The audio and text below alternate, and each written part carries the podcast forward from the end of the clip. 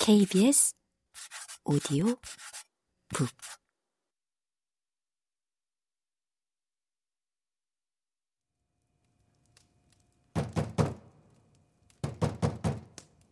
불과 몇 분 후 급사 빌리가 기다리던 편지를 가지고 왔다. 음, 똑같은 필체로군. 봉투를 뜯으며 홈즈가 말했다. 게다가 이번엔 직접 서명까지 했어. 홈즈는 편지를 펼치며 환호하는 목소리로 덧붙였다. 왓슨, 이제 일이 슬슬 풀리는 것 같은데? 하지만 편지를 훑어내려가던 홈즈의 표정은 점점 어두워지기 시작했다. 음, 이런, 말도 안 돼, 왓슨. 아무래도 우리의 기대가 전부 물거품이 된 것 같아. 그렇지만 폴록이란 자에게 나쁜 일이 생기지는 않을 거야. 친애하는 홈즈 씨에게 저는 이제 이 일에서 손을 떼고 싶습니다. 그가 저를 의심하기 시작했으니 위험천만입니다. 저를 의심한다는 게 느껴집니다. 제가 암호의 열쇠를 보내려고 봉투를 쓰고 있는데 갑자기 그가 제 앞에 나타났습니다. 재빨리 봉투를 감춘 덕분에 들키지 않아서 다행입니다. 하마터면 저는 지금 죽은 목숨이 될 뻔했습니다. 어쨌든 여전히 그에게서는 저를 의심하는 눈빛이 역력합니다. 지난번 암호문은 제발 태워버리십시오. 어차피 당신에게 아무 소용도 없을 테니까요. 프레드 폴록.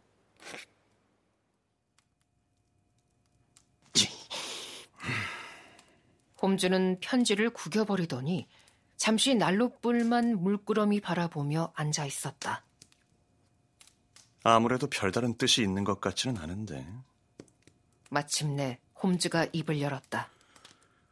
그저 죄책감에 양심이 찔렸다고나 할까. 폴록은 스스로 배신자라는 사실을 지나치게 의식한 나머지 상대방이 자기를 의심하고 있다고 느끼고 있는 것 같아. 상대방이라면 혹시 모리아티 교수를 말하는 거야? 당연하지. 그 일당들 사이에서 그라고 할 만한 사람이 모리아티 교수 말고 또 누가 있겠어. 그자들 중에서 누구보다 막강한 힘을 과시할 수 있는 그는 오직 한 사람밖에 없어. 도대체 그가 뭘 어떻게 할 수 있다는 말이야? 음, 중요한 질문이야. 생각해봐. 상대는 바로 유럽에서 최고의 두뇌를 가진 자야. 게다가 검은 세력을 배후에 두고 있으니 그런 그가 못할 일이 뭐가 있겠어. 어쨌든 우리의 친구 폴록이 잔뜩 겁에 질려 판단력을 잃은 게 분명해. 편지지의 필체와 봉투의 필체를 잘 비교해봐. 폴록이 말한 대로라면 편지 봉투를 다 쓴 후에 그가 나타난 거지. 그래서 봉투의 글씨는 또박또박 정확히 쓴 데 비해 편지지의 글씨는 알아보기 힘들 정도야. 그런데 홈즈, 폴록은 도대체 왜 굳이 편지를 쓴 걸까? 봉투는 그냥 버리면 될 텐데 말이야. 그건 말이지. 그렇게 되면 내가 자기 뒷조사를 할까 봐 두려웠던 거지. 결국 자기가 곤경에 빠지게 될 거라는 생각이 든 거야. 그렇겠군. 나는 암호문이 담긴 편지를 집어들고 눈살을 찌푸리며 말했다. 아, 중요한 비밀이 이 편지 한 장에 들어있을지도 모르는데 인간의 능력으로는 꿰뚫어 볼 수가 없다는 걸 생각하니 꽤 화가 나는군. 셜록 홈즈는 아직 손도 대지 않은 아침 식사를 한쪽으로 밀어놓았다. 그러고는 깊은 생각이 필요할 때면 찾는 맛없는 파이프 담배에 불을 붙였다.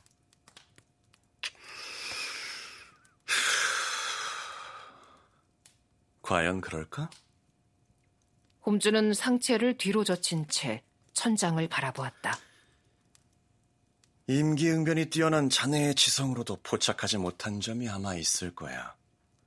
우리 한번 순수한 추리력으로 문제에 접근해보자고. 이 친구의 암호문은 책과 관련이 있는 게 분명해. 거기서부터 출발해보면 될 것 같아. 어쩐지 좀 막연한 출발인걸. 그렇다면 추리의 폭을 좀 좁힐 수 있나 한번 볼까?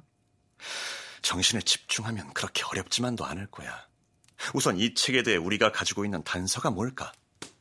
아무것도 없어. 자, 자, 그렇게 비관만 하고 있을 정도로 상황이 나쁘지만은 않아. 봐, 암호문은 오백삼십사라는 숫자로 시작하잖아. 오백삼십사는 꽤 큰 숫자야. 가령 오백삼십사라는 숫자가 암호문이 가리키는 책의 특정 쪽수라고 생각해보자고. 이제 우리가 찾는 책은 제법 두꺼운 책일 거라는 결론이 나오지. 이것만으로도 큰 수학인 셈이야. 자, 이제 이 책이 어떤 종류의 책인지 알아낼 만한 단서로 뭐가 있을까? 이번에는 씨이라는 암호를 한번 살펴볼까? 뭐 떠오르는 거 없어, 왓슨? 보나마나 제이 장 챕터 더 세컨드라는 뜻이겠지. 그게 아니야, 왓슨. 분명 자네도 내 생각과 다르지 않을 거야.